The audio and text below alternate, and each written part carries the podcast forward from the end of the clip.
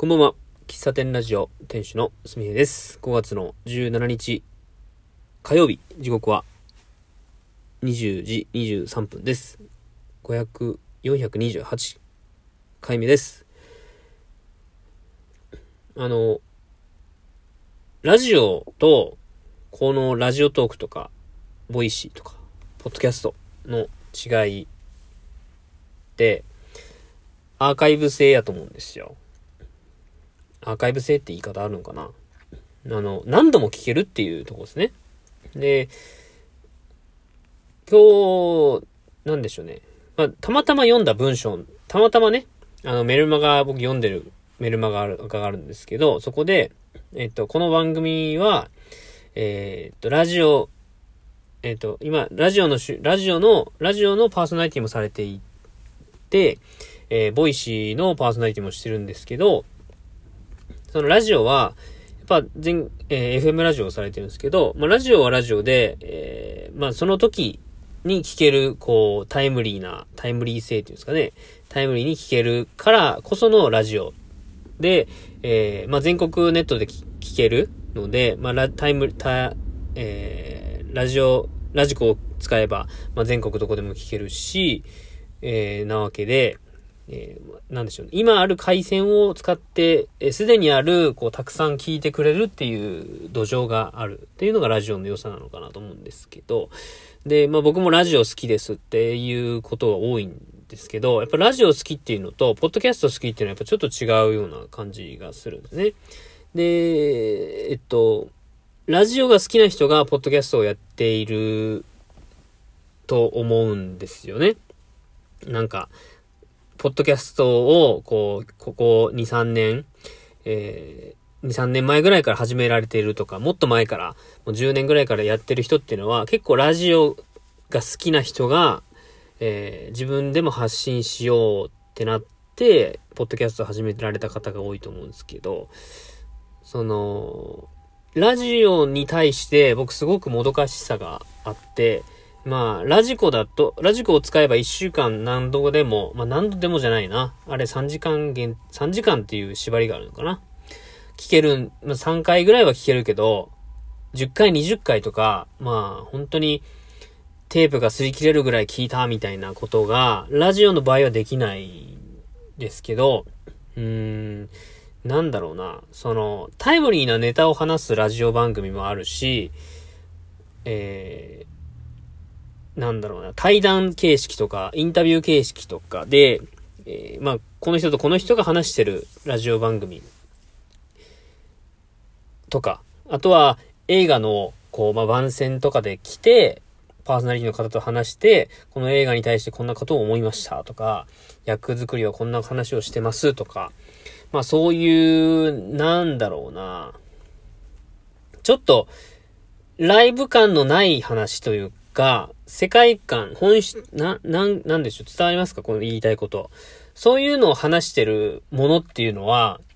うん、その一週間限りしか聞けないっていうもったいなさをすごく僕は感じてまして。で、えっ、ー、と、例えば、あの、僕、その、例えばじゃないな。僕、まあ、あいみょんちゃん好きだし、あのー、UR ライフスタイルカレッジやってる吉岡里帆さんとか好きで、そのラジオすごく聞いてるんですよね。で、あいみょんちゃんに関しては去年1年間、えー、807かな大阪のラジオ番組に出てて、パーソナリティをされていたんですよ。去年。うん。各週でね。で、ラジオを聞くし、タイムフリーで聞くんだけど、次もう一回聞きたいってなったらもう終わってるんですよ。で、なんとかラジコを録音できないかなとか探してたんですけど、録音できないんですね。で、ラジオって基本、その、その、えっ、ー、と、配信が終われば、まあ、何かしらで保存しない限りは、一生聞けないわけじゃないですか。まあそういう意味でも、まあ好きな方の声をずっと聞き続けたいっていう人にとってはラジオっていうのは少し、こうもどかしい。まあ内容云々ではなくて、その方の声をずっと聞いていたいみたいなうん。で、そういう意味で、あのー、ラジオが持ってる、えー、なん、なんだろうな、ラジオに連れてこれるゲストの強さとか、ラジオ番組とかがやっている、元々のその基礎というか、視聴者数とか、まあ本当にキャスティング力とかですね。あと、番組構成力とか。まあそういうもの、うん、本当一回、一回だけの、その時間帯、1時間だけの配信で終わってしまう、本当もったいないなと思ったりするんですよね。で、これはまあ、 Voicy の緒方さんっていう社長さんですね。 Voicy を立ち上げた方が言ってたんですけど、昔のラジオ番組って、ラジオ収録し、えっ、ー、と、生放送でラジオ、はい、だ、ラジオを配信して、そのデータって残ってないらしいんですよね。だから、その昭和何年の誰々がこうラジオに出たみたいな音源って、そのラジオ番組にないらしいんですよ。が、あの、有名なあの人が出てたとか、あの人こんな話をしてたとか言っても、まあ誰かが文字起こしをしてたら残ってるかもしれないけど、肉声とかって残らないわけですよ。まあテレビの場合は、ね、あるかもしれんけど、ラジオはそういうデータ、音源の保管っていうのがされてなくて、知的財産でいうところの、で考えるとめちゃくちゃもったいない。もったいないというか本当に価値、価値を、ね、そ、その当時のラジオ番組の方はどう感じられてたのかわからんけど、本当に、ラジオってそういうとこがあって、うん。で、僕今これ収録して、えー、ラジオトークで配信しますけど、まあ、ラジオトークがなくならない限りは、この僕の音源ってずっと残るわけじゃないですか。で、ありがたいことに、この僕のラジオトークを聞いてくれてるリスナーの方でも、何回も聞いてくれてる方も何人かいるっていうのはお便り拝見してて、あの、し、存じ上げてるんですが、あの、そんな感じで僕もこの人の配信を何回も聞きたいなっていう方は何回も聞くんですよ。で、聞くたんびに感じ、気づく点が違ってたりして、それはそれはすごく貴重ないい経験ができているんですよ。だから、だからなんだって話なんですけども、今後、ラジオ番組に関しても、そうやってアーカイブに残して、うん、もう、なんならもう、なんでしょうね。アーカイブを販売してもらってもいいなって思うことはありますね。このパッケージとしてね、なんかもうこの、えっと、なんだろうな。な、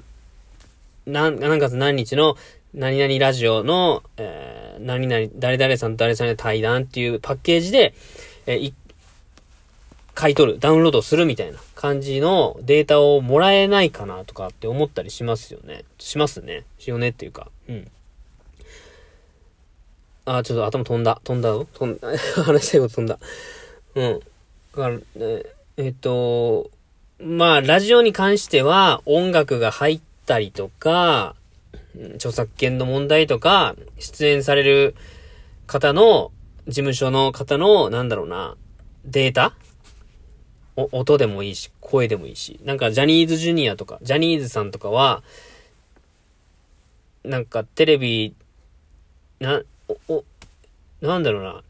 ラジオ、ラジコでも、ラジオ、あの、タイムフリーで聞けない番組とかあったりするんですよ。